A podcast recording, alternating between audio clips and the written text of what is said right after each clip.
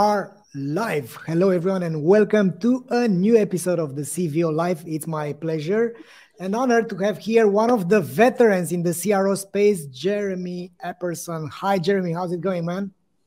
Hi, how you doing? I'm super excited for this. Same, same here. So uh, let me switch my camera so that I can uh, look at uh, look at you all. So today we're going to touch a lot of subjects about the internal silos in the big companies about how the digital agencies should behave themselves so that they can bring more value to their customers. We're going to also touch about the topic of moving shifting from vanity metrics to what really matters in e-commerce and retail. So stick around to see what's going on. So jeremy why don't you tell us all how you've got into the optimization phase at the very beginning? Tell us uh, your story in this uh, arena Oh yeah, that's that's a wild one. I'll, I'll give you like the high level version of it. So um, I've been I've been doing this for 15 years. The uh, my first uh, my first kind of step in the business world was actually creating my own startup when I was uh, 21 years old. Um, I thought I knew everything. uh, we, we grew the business and scaled it super quickly over two years. And in 2008, when the uh, the Great Recession hit, it just wiped us out. And I was super curious about what are the things that we could have done differently from a marketing perspective, from a product perspective, from like how we built our team. So it just set me down this path of wanting to understand how to scale startups. And that's kind of where it started. So, you know, over the years, it went from like the, you know, the initial paid search that we were doing to building websites and analytics. And we just kept putting layer on top of layer on top of layer until we got to what I think is most important, which is like market research, customer research, business intelligence, like actually getting a 360 degree understanding of customers. And then one of the things that we talk about all the time is thinking holistically about the customer journey, which obviously we're going to talk about a lot today. So excellent i also know that uh, you you've gathered a lot of uh, a players in your uh, in your team but we will touch on this subject uh, further down the, the line because uh, I after all these years in this arena, I also see that uh, uh, any kind of process or tools or whatever are are, are completely useless if you don't have the right uh, the right drivers, right? yeah, absolutely. Right all right. So uh, the first uh, the first uh, topic that I want to address right now is how you are seeing the companies evolving, leveling up, because we we are all seeing what's going on. We're seeing a lot of uh, competition happening. We're seeing uh, a lot of uh, business leaders uh, doing all, all sorts of things. But I wanna I wanna hear your opinion about how do you think the companies do you think they they are ready to migrate to data driven decision making because at the end of the day all that we are going we are we are touching here is about improving growing optimizing which has a lot to do with the making better decisions. Leaders have to do better decisions and in order to do so they need to change their mentalities. How you are seeing this uh, the landscape at this moment jeremy yeah, absolutely. It's a great question. I think it's super timely and relevant and important. Um, let me give you the backstory really quickly. So, um, I've built cross functional growth teams for 185 different growth stage startups. Like, what we've done is we've like observed their behavior, gathered insights, um, we've databased all the information, and there's a discrete amount of roadblocks that exist. One of the biggest roadblocks that slows growth is business silos and agency silos. And it's really fascinating to see like how much the miscommunication the lack of workflow the lack of sharing insights about the customer journey those things just impede a, a company's ability to grow. So there, there's kind of the we break it into two different things. There's internal business silos which is product team doesn't cost talk to customer success or sales marketing. They're not sharing information. They're not sharing insights about what we're trying to do from from a market customer perspective. So like um, business is running in you know 20 different directions at the same time. The second part of that is like the agency silo. So agencies are specifically hired to do one thing. They myopically focus on only paid search, only SEO, only content creation, and they're not incentivized or paid or expected to think more holistically about the customer journey. Therefore, everybody is existing in a silo. They're not sharing insights. They're not sharing what performs better. They're not sharing any research or results. So what ends up happening is we get this super, and then we talk about this all the time, right, Valentin? We get this super fragmented customer journey that doesn't really make sense from a customer perspective because so many different people are controlling different parts of that customer journey and they're not talking to each other. So the customer loses, the business loses, basically everyone loses because there's no hub of insights, there's no individual like team or cross-functional growth team that's helping like pull all those pieces together.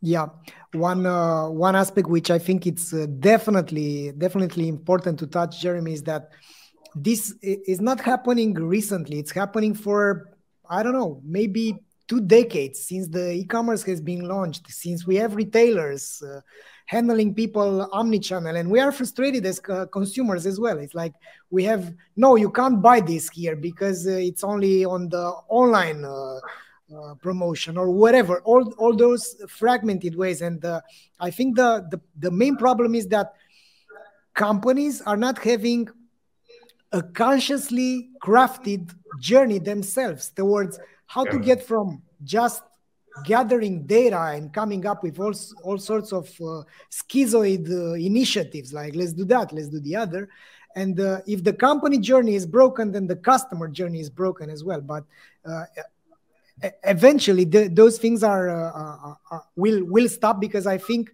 we are all seeing that the the struggle is the best teacher. You know, we have this. Uh, uh, we have this saying here in, uh, in Romania that pain will be your your your your greatest teacher, and uh, I think companies are struggling right now, right? Yeah, for sure, and I I think um, our particular approach. So if if one of the biggest issues for accelerating your growth rate is these silos that exist in a business then, like how do we solve the silos and we've tried dozens of different things. I mean we've worked with so many like hundreds of businesses that we've experimented with different approaches and like is this an organizational thing? Is it getting people in the same room? What we've found to be the best catalyst for breaking down silos is marketing customer research. That sounds like a probably super surprising answer to anybody who's listening to this right now. But the reason is when we think about market positioning, when we think about like differentiation, when we think about like how we're approaching our interactions with customers, that by its nature is cross-functional. So it's a catalyst for being able to pull people from different um, different functions of the business, pulling in like different agency, like account directors from different agencies, getting everybody in the same room and focusing on like what are we actually trying to accomplish here?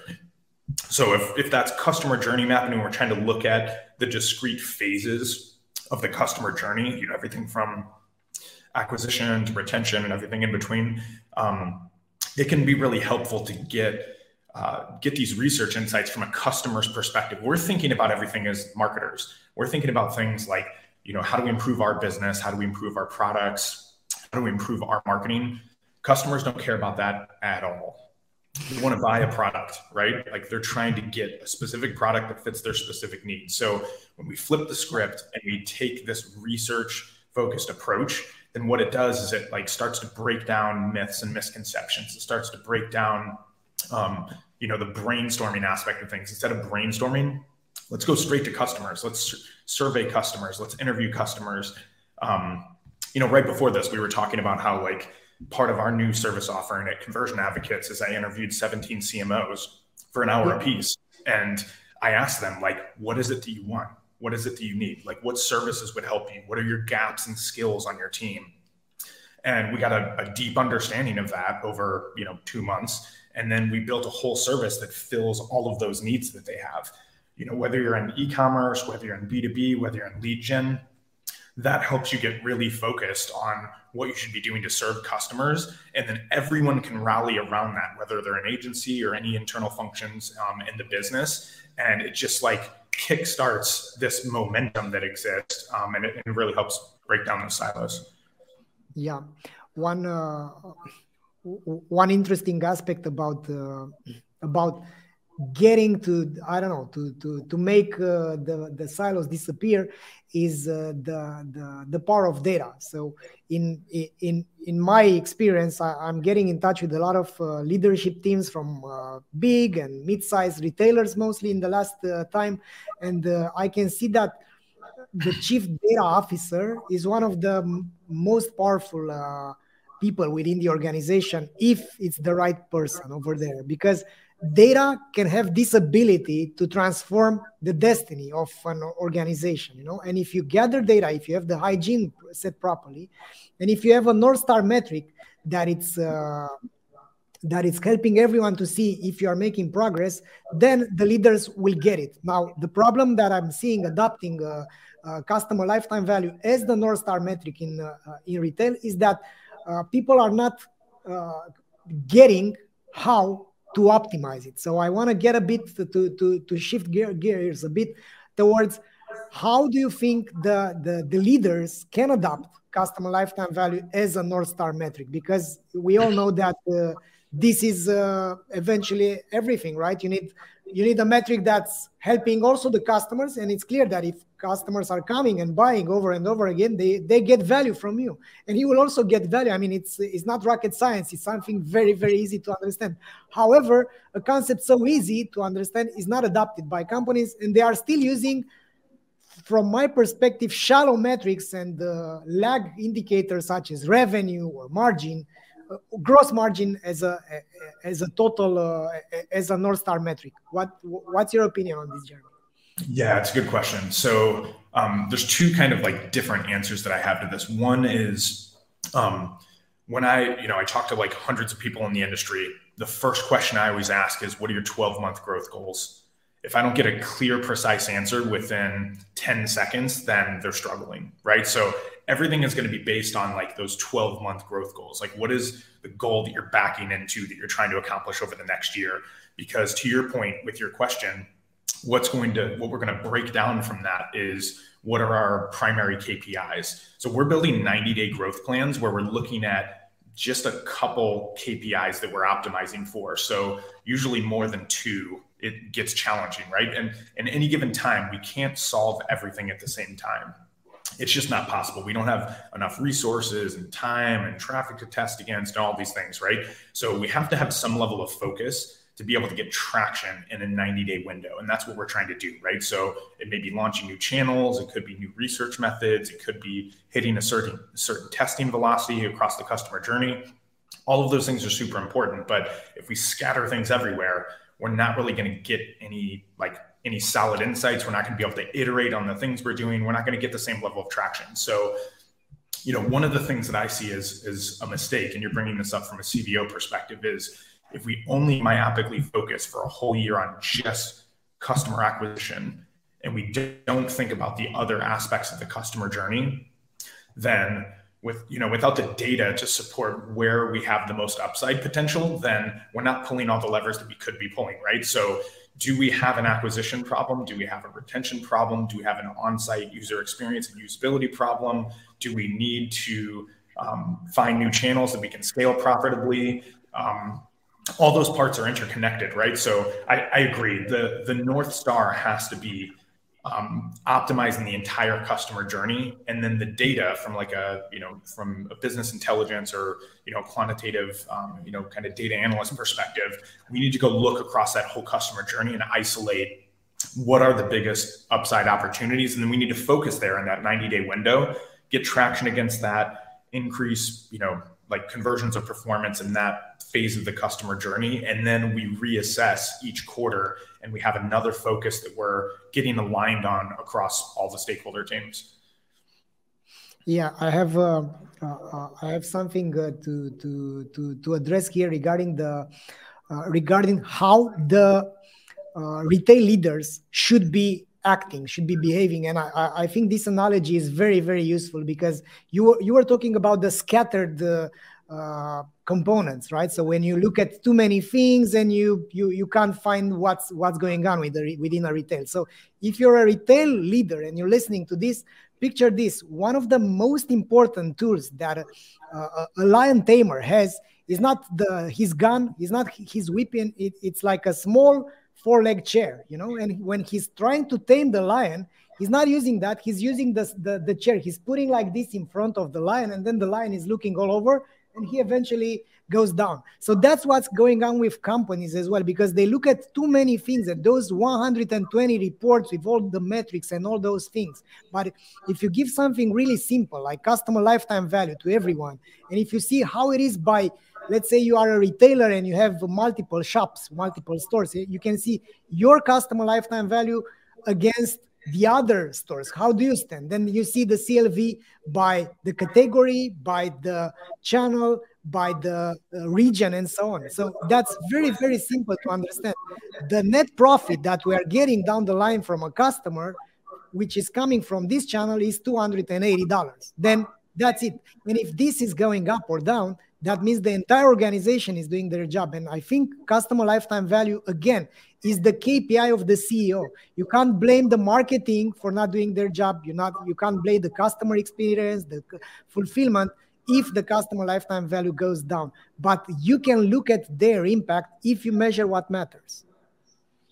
Absolutely. Yeah. And I think I think this is top of mind for a lot of people in the industry right now. Um, you know, most businesses, the vast majority of businesses are, are, not on paid analytics platforms. There's a lot of really cool ones that exist that we work with a lot. Um, but the whole migration to like GA4, like we've helped 14 companies that are clients of ours migrate to GA4.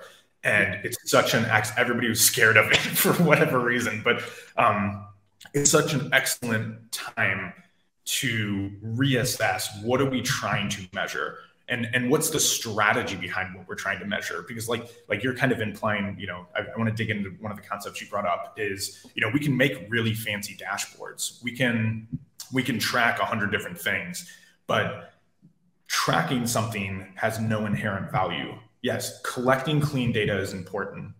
Managing data effectively is important. Um, a lot of people screw that up but when you nail that part, then there's a third step that you have to take, which is how do we activate data? How do we activate data by optimizing the customer journey? So that's the part where if you can get past the clean data part, then there's still this huge gap in like skills, strategic thinking, capabilities, um, you know, team members that have an ability to actually activate data. So, you know, we're going we're going through this process right now with all of our clients and we're thinking like at the 50,000 foot view, like what are we trying to accomplish? What do we want to understand about customers? Like how are we going to get insights based on segments? Um, what are the what are you know some of the KPIs, macro and micro conversions that are actually going to matter for us? So, you know, I highly encourage businesses to kind of reevaluate that. And typically, when we're going into like consulting engagements um, with growth state businesses, we're challenging all of those things. We're forcing them to rethink through that um, you know, it's not about fancy dashboards. It's about how do we get the exact um, insights that we need that can be activated, and and that's yeah. super important. Like that in and of itself, just changing that from a process perspective is automatically going to unlock growth. Uh, one one uh, one way to do this, uh, let's say, uh, refresh. You know, the one, one way to refresh the way you are you are looking at the data is through through through pain, and I've seen I've seen this happening um, multiple times in in our approach. You know, we are we are trying to open the eyes. We are trying to wake up the the the retail leaders uh, at at being customer centric and not in the sense of yeah we care about our customers like if you don't know your nps if you don't know the CLV, then you can't care about your customers because at the end of the day, it's how much value you you you bring into their lives. And uh, one way to to make them say what is when we show things like you know what this week you've just lost 21,000 customers. You know, they are not going to come back statistically. The, the chances for them to come back are less than 5%. So we consider them churned and you can do this with the rfm you can do this type of calculations. And and when they see this type of uh, of data they are uh, they are they are waking up to to you know what? And next week is going to be another 21000 customers if you don't do anything about it. And, and when when you you balance the fact that hey you've just acquired 18000 customers 18000 new customers and you've paid whatever to acquire them if you look at your advertising spend it, uh, when you see this balance that is going down then they they, they start moving things. And it, it it's all a matter of uh, showing and translating to the leaders what the data uh, says. Because I, I take this uh, uh, on my end as well. I'm a data geek. So if you if you look if you give me four hours to look at the data you lost me so i'm there i'm looking at this by that this by there i'm slicing the data i'm whatever it's it's inspiring it's like for me it's giving me energy to get lost into data. But uh, it took me years to realize that no not everyone is like me you know there are a lot of leaders which are they just give me 30 seconds to look at what's going on and then i'll make a decision because it's this fast paced uh, uh, environment yeah yeah yeah you, you just you just like inspired a thought for me um what the the mental model for what marketing is is actually flawed it's fundamentally flawed um, and it's something that I've like pushed on for 15 years. And I don't know, I'm just kind of like me screaming into an echo chamber. Sometimes people, but, but um, we, we like, I want to shift the, the whole mental model and the way that we think about things in marketing because marketing is like the model that exists for most marketers is okay, we're trying to acquire a customer, right? So we're to, we're to make, we're to have you know all these different marketing channels and, and we're to cobble that together to get them to that first purchase and then we want to make sure that our unit economics are good enough that when they make that first purchase it's profitable yeah. i want to challenge everybody who's listening to shift that um, dynamic like we're not getting we shouldn't be getting a customer to buy a product we as a business should be buying a customer with the first purchase yeah. And if you think about the implications of that, it's very different, right? Because you're shifting that model. And and this this is your whole thing that you talk about, right? Is like we need to think about you know not just the whole customer journey and like retention and you know second third fourth purchases it changes the way we think about acquisition in the first place so when we when we flip that script there's a lot of interesting things that we end up doing because we're trying to develop um, this long-term customer relationship and that's the focus of what we're doing, then the way that we approach marketing is different. Um, because we're looking for different segments of customers um, as opposed to the one-off purchaser or the kind of tire kicker people that we're getting with a lot of you know junk traffic.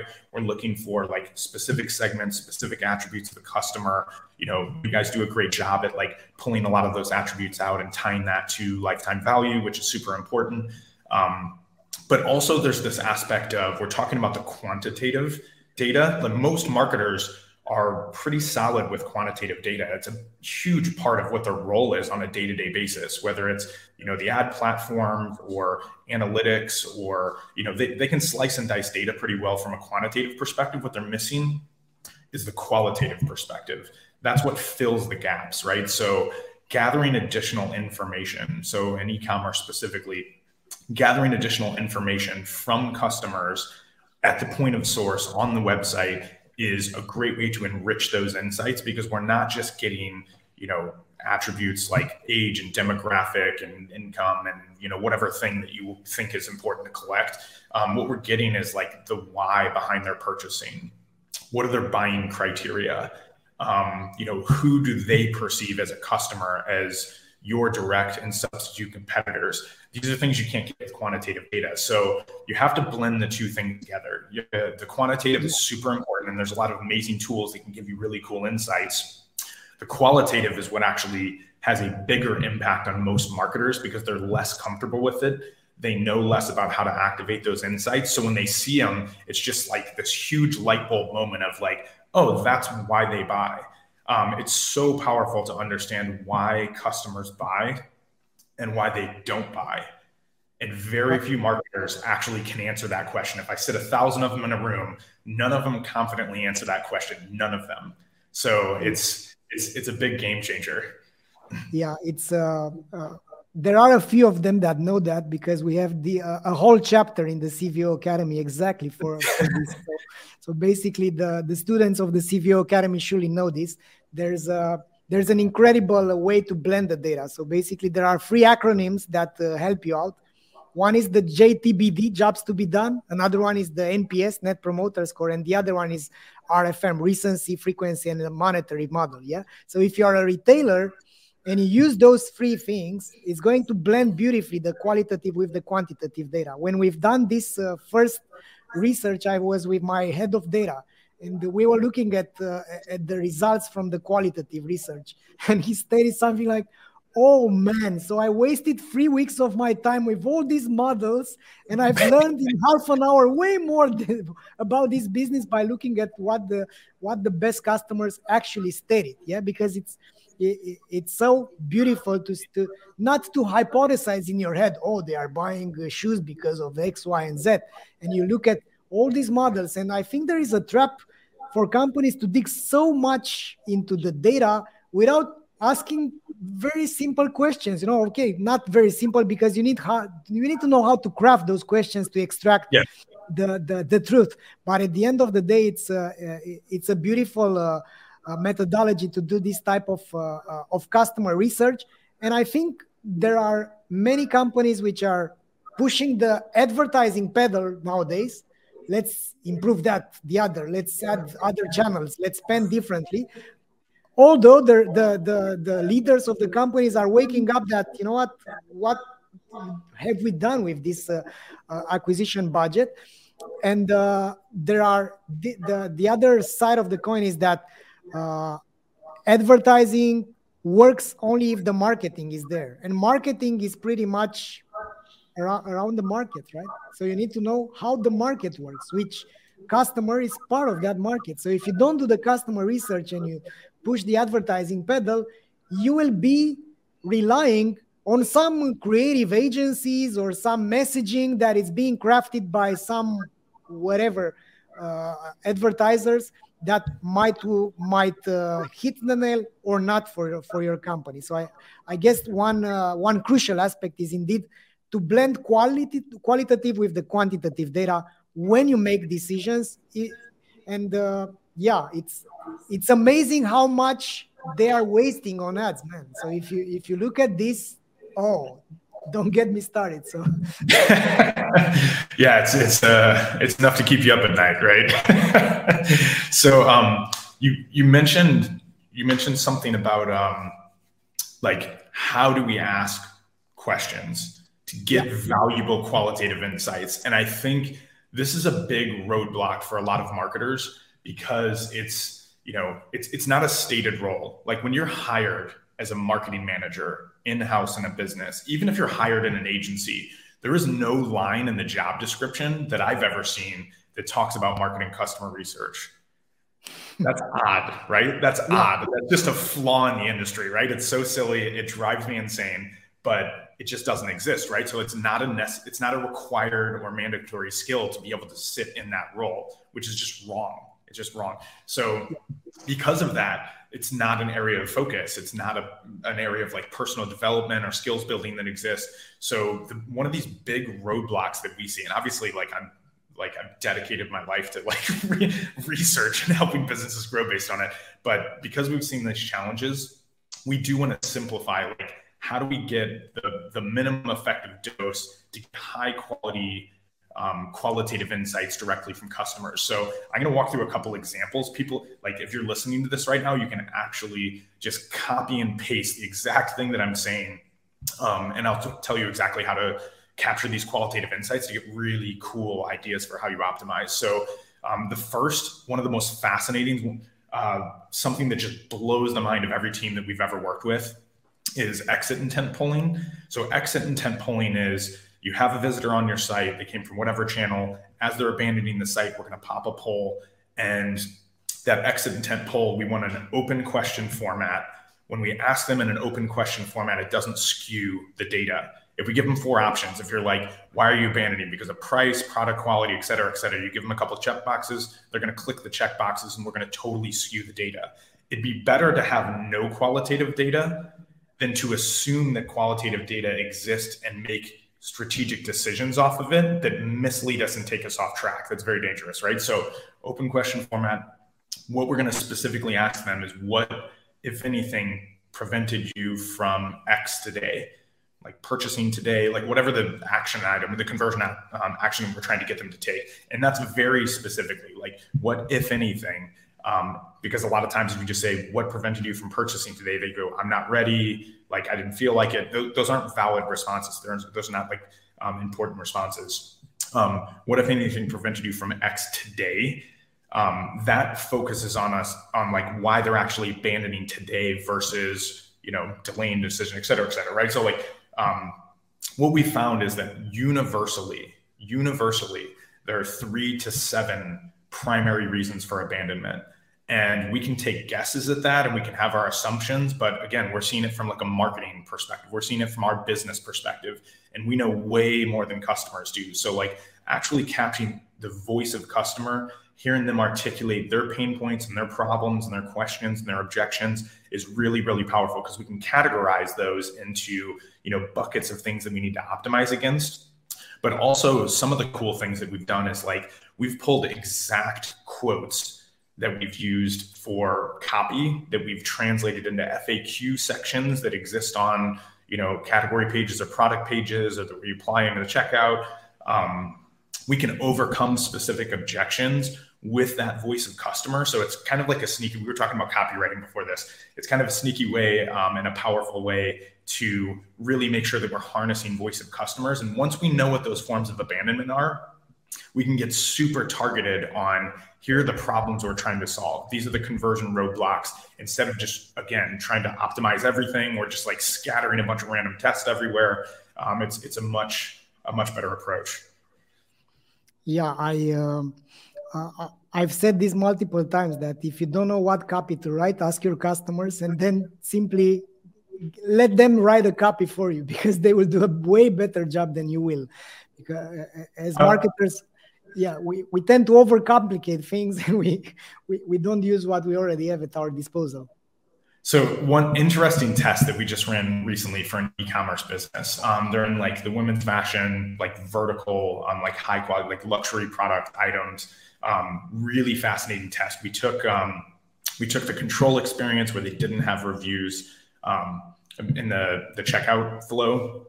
We we added um, one testimonial that we thought was the perfect testimonial. It was like if you were a copywriter, it would be the absolute best thing you could possibly write as a copywriter. I would pay this copywriter so much money to write this testimonial. Obviously, that's not ethical. We don't do that. But I'm just saying that's how good of a testimonial it was. We had a second testimonial, so like um, second variation of this test, and it actually had like grammatical errors in it and believe it or not, the the test results for the first, you know, testimonial A completely flat. Nobody cares. The results for testimonial B um, increased conversions. Um, I don't remember the exact number. It might have been like six or seven percent or something. I would have to go look up the numbers, but um, huge lift in conversions. And our hypothesis around that is like people are so skeptical of marketers. People are so skeptical in general. Like over the last five years, skepticism has increased exponentially because of economic factors, political factors, all these things. So like I think like what we think is like that seems super authentic and real, and you're actually getting uh, the perspective of another customer, and like that's compelling versus just slamming up a bunch of reviews. Really interesting yeah i i uh, i think it's uh, it's always important to to to let's say forget about your assumptions and to to to go out there and test we we also had some aha moments pretty recently when we finished our jobs to be done uh, research around why our students are uh, are getting enrolled in our cvo academy. And it it was the opposite of our assumptions you know? I mean we thought initially that people want to want to level up in their uh, career ladder they want to become better they want whatever. So the the the the results after validating because basically and, and i think this is important for everyone to know so jobs to be done is not like a quantitative research. It's it's an in-depth research where you are extracting the struggles yeah what made the customer so frustrated that he said that's it. I'm buying this thing you know i'm going to fix this. And then you have to use those jobs to be done and to come up with the statistical uh, uh, significance on them so uh, we originally thought that that's the reason why. People want to grow they want to learn they want to become better after the and that was one of the jobs to be done. But the main job to be done guess what? Was uh, agency owners and agency players within the agency uh, agencies that were losing their customers due to the fact that email was not enough, PPC was not enough, their CRO process was not enough. So basically, they they were the struggle to lose customers or not to close more deals into this bloodbath economic environment led them to to to level up. So that that was again a, a an, uh, an aha moment for us that not to rely on our assumptions, you know, to to to to, to simply verify, you know, to, to, to verify it, to back it up with uh, with data. Yeah, absolutely. Um, I know that we promised some case studies and examples. I'm going to give some yeah. more. Um, it looks like, are you wearing like a wearable tech like ring? Yeah, yeah, yeah. Oura ring. Okay. Yeah.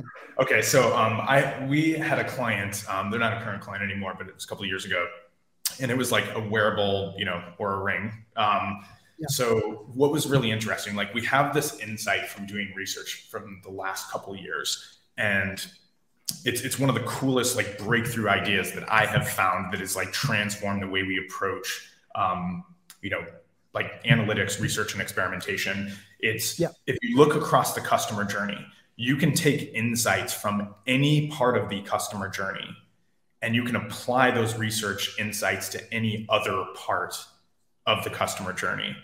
And that's not how people think about things, right? So, like, I'll give you an example. So, for for like wearable tech, right? So yeah. we're assuming the business is assuming, okay, we're trying to scale, um, we're trying to acquire the perfect customers for us. What they thought that wearable ring was for is like athletes and people that want to perform well, and like people lifting weights, or you know, runners who want to monitor their heart rate and like you know other like biometric things.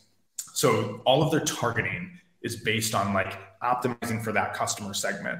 Um, what we found with the post purchase data from scraping that, what we found with running post purchase surveys, which is just critically important for any e-commerce business.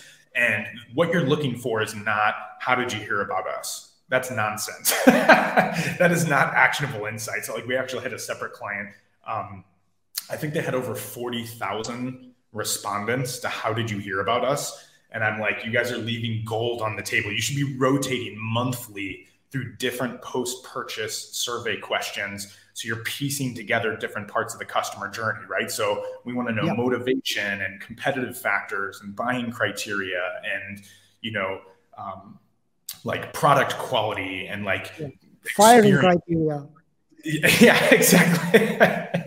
yeah. So all of those are different things we want to collect, right? So for this particular like business, we're we're collecting like what is your use case for this? What is the reason that you actually purchased this? Because they've already purchased. So we're asking them after they've purchased to look back on their journey about why they purchased. So we're expecting like I want to optimize my lifting and like I want to run a 3-hour marathon and all this stuff. Nothing to do with that whatsoever. We found out that like actually one of the biggest, most important customer segments um, were not people in the gym. It was actually like um, uh, weight loss specifically, and it was also like a customer segment of like um, women who had like recently given birth and they're trying to like get their you know get their weight back on track get their like nutrition locked in they're worried about sleeping because obviously if you've ever had a kid um, you know they're going to keep you up all night so to- totally unlocked this different customer segment that the marketing team was not thinking about in any way. So they were able to you know create new email flows that targeted that specific content. So they're capturing first party data and saying which segment are you in? Now we have customized email flows. Now we are unlocking totally new ad copy in in google. Then we're unlocking totally new ad creative in facebook that's targeting this new customer segment. And that just unlocked you know that was an extra 20 plus percent um, revenue growth just from isolating that additional customer segment that they weren't targeting at all. Yeah, that's uh, that that's amazing, and yeah, I, I keep on uh, I keep on hearing these uh, these stories which are which are so real, you know, because the the the, the beauty of going after the, the, the website and to identify what's going on in the heads of, of your customers is so under um, underappreciated at at this moment. I wanna I wanna ask you something, Jeremy, which is regarding the future. So you know me, you know that I'm completely obsessed about migrating from optimizing only the website to optimizing the entire customer journey. It's so simple, you know. it's it's clear that we are going to live an age in the future where companies will optimize the entire customer journey and they will not have this narrow-minded approach. We will have optimizers for the email, for the social media, for the website, and so on. So those things must be uh, unified at some at some moment. I want to ask you, how do you see the future unfolding in this uh, this direction? Because you're coming from you're in pole position basically. You are you have this optimization mindset. You are you have been optimizing the website, and you've already uh, bro- broke the boundaries of the website because you are doing other stuff than on the website itself. How do you see the folder, the, the, the future unfolding when it comes to uh, to this uh, this aspect? Yeah, great question. So if I had like an ideal future state, um, like I said before, the the business silos and the agency silos um, block a lot of the progress of of what the two of us would like to see in the industry, right? So I, I honestly think the only way we're going to break through all of these issues, take that more holistic approach, make sure we're optimizing the entire customer journey, is if companies build dedicated cross-functional growth teams. Um, every function in a business is going to play its part, right? Like product, sales, marketing, customer service, etc. Um, if we don't build cross-functional growth teams that have the 14 like needed skills to be able to drive growth and optimize the full customer journey, then there are going to be gaps. We're going to continue to see the, uh, the fragmented customer journey. We're going to continue to see that insights aren't being shared across um, different functions of the business and different agencies. So I think that's the only way we're actually going to like break through and make progress on this um, because that creates this dynamic. It creates an environment where people can step out of the day to day and you know to use this like cheesy example they can they can work on the business instead of in the business right? So when we're tackling these huge growth initiatives it's like if you're a paid search marketer you're not going to spend you know 10 hours a week focusing on retention probably. You're not going to you're not going to look at like different ways that we can research like post purchase and optimize that journey. So I, I really think the only path to success is we have dedicated cross functional growth teams in every single business, um, or at least every growth stage business. And they're going to be able to tackle some of these initiatives that are typically not assigned within roles or teams that already exist. So that's what I think. I mean, I think you, and that's what we do at Conversion Advocates, right? Like that's our entire purpose as a consulting firm is like we step in and integrate with teams and serve as that cross-functional growth team. But you know we're only one business you know so we can have you know dozens of clients but we can't have thousands of clients right? And that's the level of of change we need to see in the industry. So we're trying to piece together like here's how you build those teams. Um, here are the processes. Here are the frameworks. Um, here are all the research methods and exactly how we do them like here is how you from an analytics bi perspective here's what you're looking for specifically. So like all of this needs to be templated and that's what we work on every day. It's my life's passion it's my life's work it's what i'm trying to push over the next 20 years you know to your point. So i think all the technology exists. I think what doesn't exist is the right team structure the right processes the right frameworks the right workflows the the silly boring things that nobody wants to deal with are the most important things that are going to help us break out of these really bad habits in the industry. Yeah. In the and and the the as you've said it's all it's all coming from the leadership team because building uh, uh, cross-functional growth teams requires uh, uh an inspired leader that uh, decides you know what?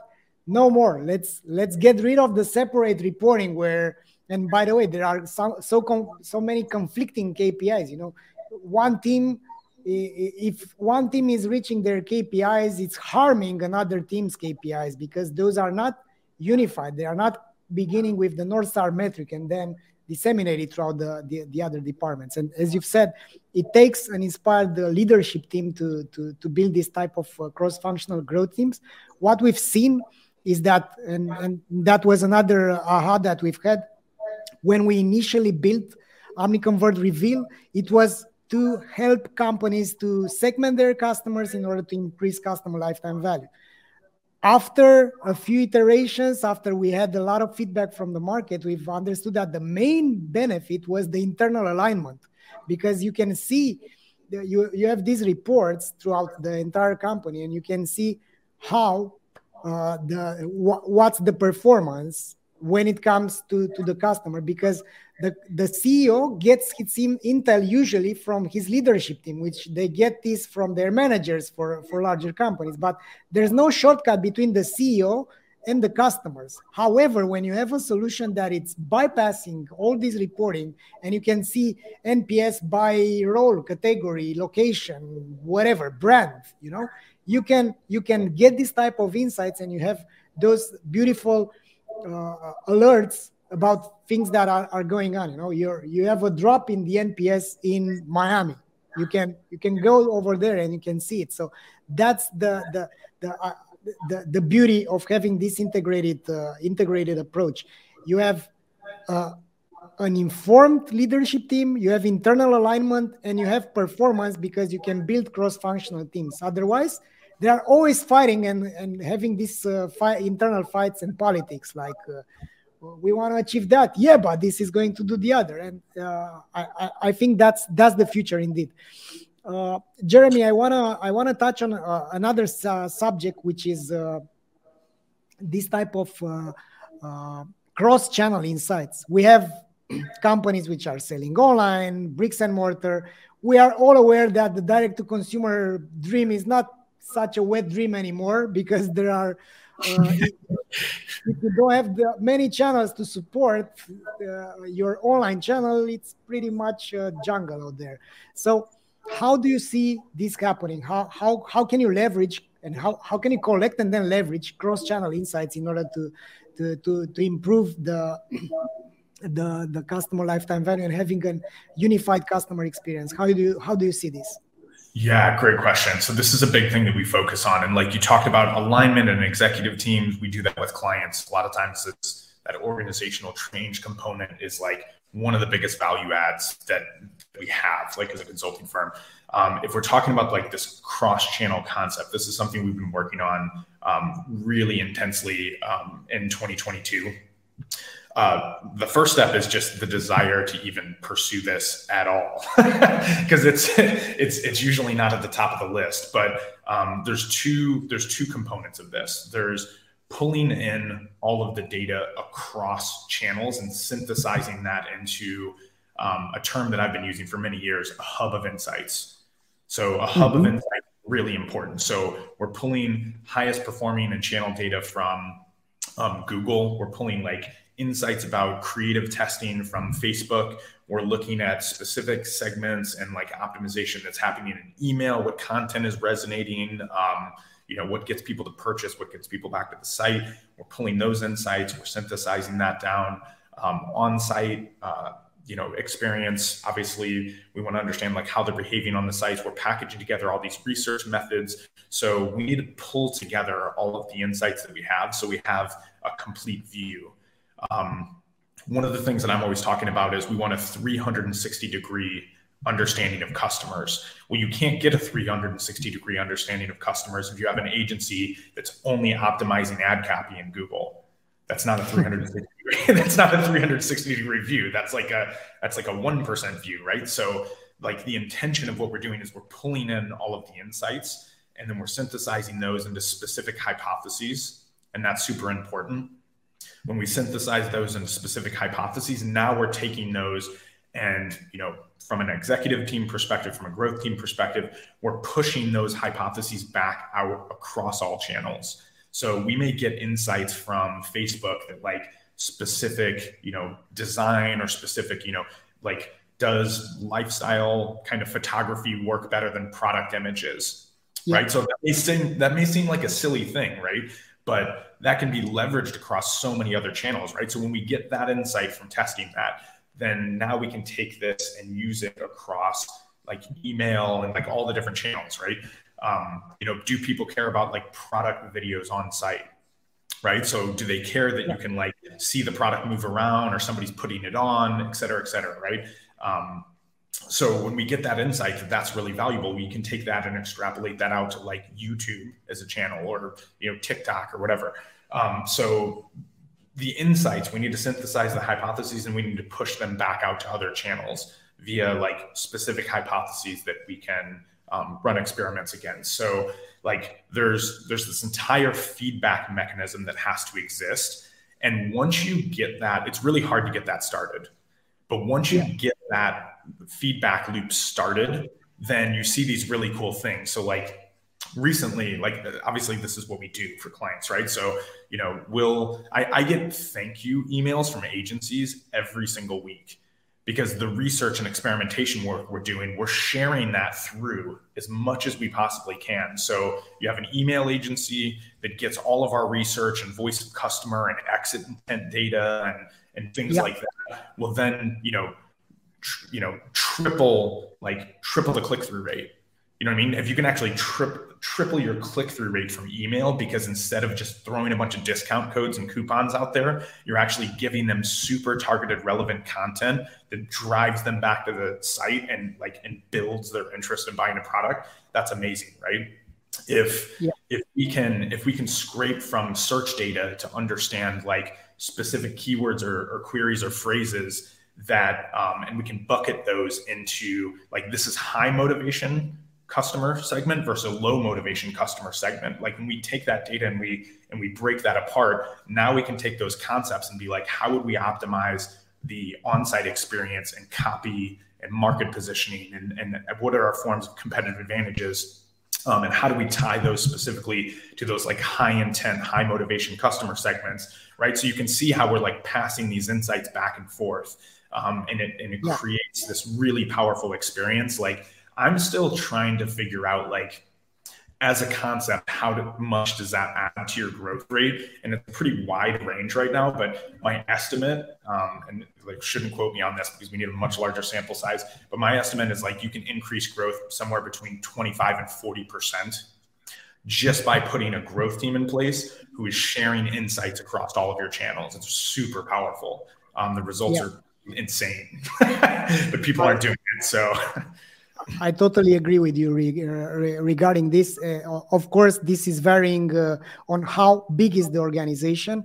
Uh, what I want to add on uh, generating insights cross channel, it's um, it's something uh, that I've uh, I've discovered on my own on my own skin. So basically, I'm I'm so stubborn, and I have this agenda of always working with at least a customer. So I'm pretty hands on, and I'm uh, I always have one customer which is using our solutions to to, to help. And uh, what I've discovered is that uh, this uh, uh, this organization had this the marketing team which was uh, from the dogma of AIDA model of buyer persona of whatever all that old marketing school which was not so data driven if you ask me so a few people in a, in a meeting room deciding that the ICP is uh, Bob and it has uh, 25 years and whatever is not my, my style. Anyway, so we had the marketing team, which was claiming that this is the ICP.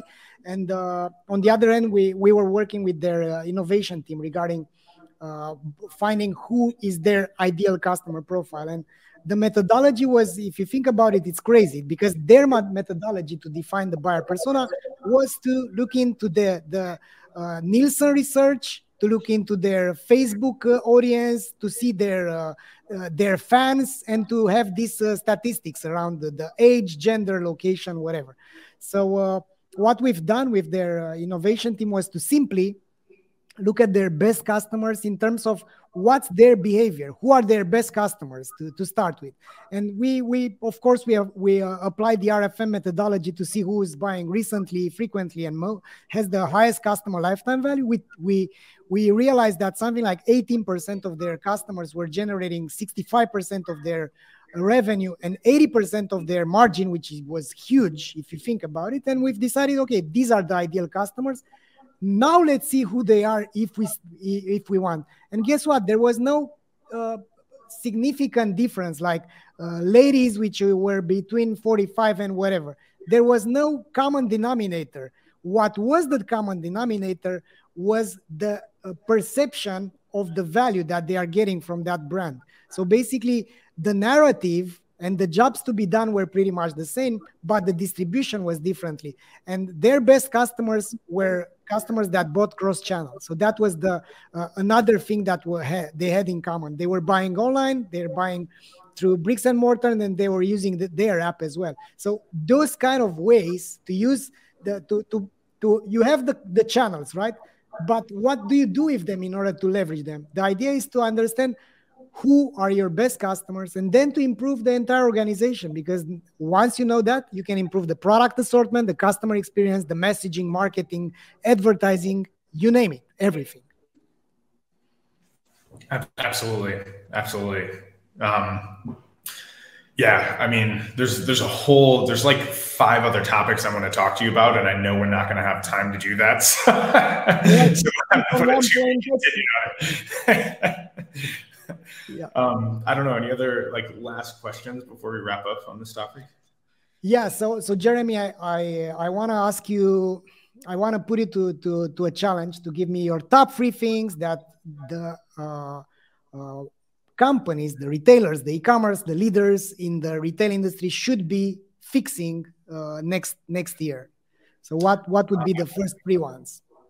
Okay, top three things in 2023. Um, so obviously like I talked about like the cross-functional growth team. Like that's a big undertaking. I hope that's a trend in the industry. We'll we'll see. Um, I think there's probably going to be like a lot of like supplementing that with you know there's not a lot of companies like ours that actually do that, but it's one of the things that is going to accelerate growth um, almost more than anything else. Um, market research.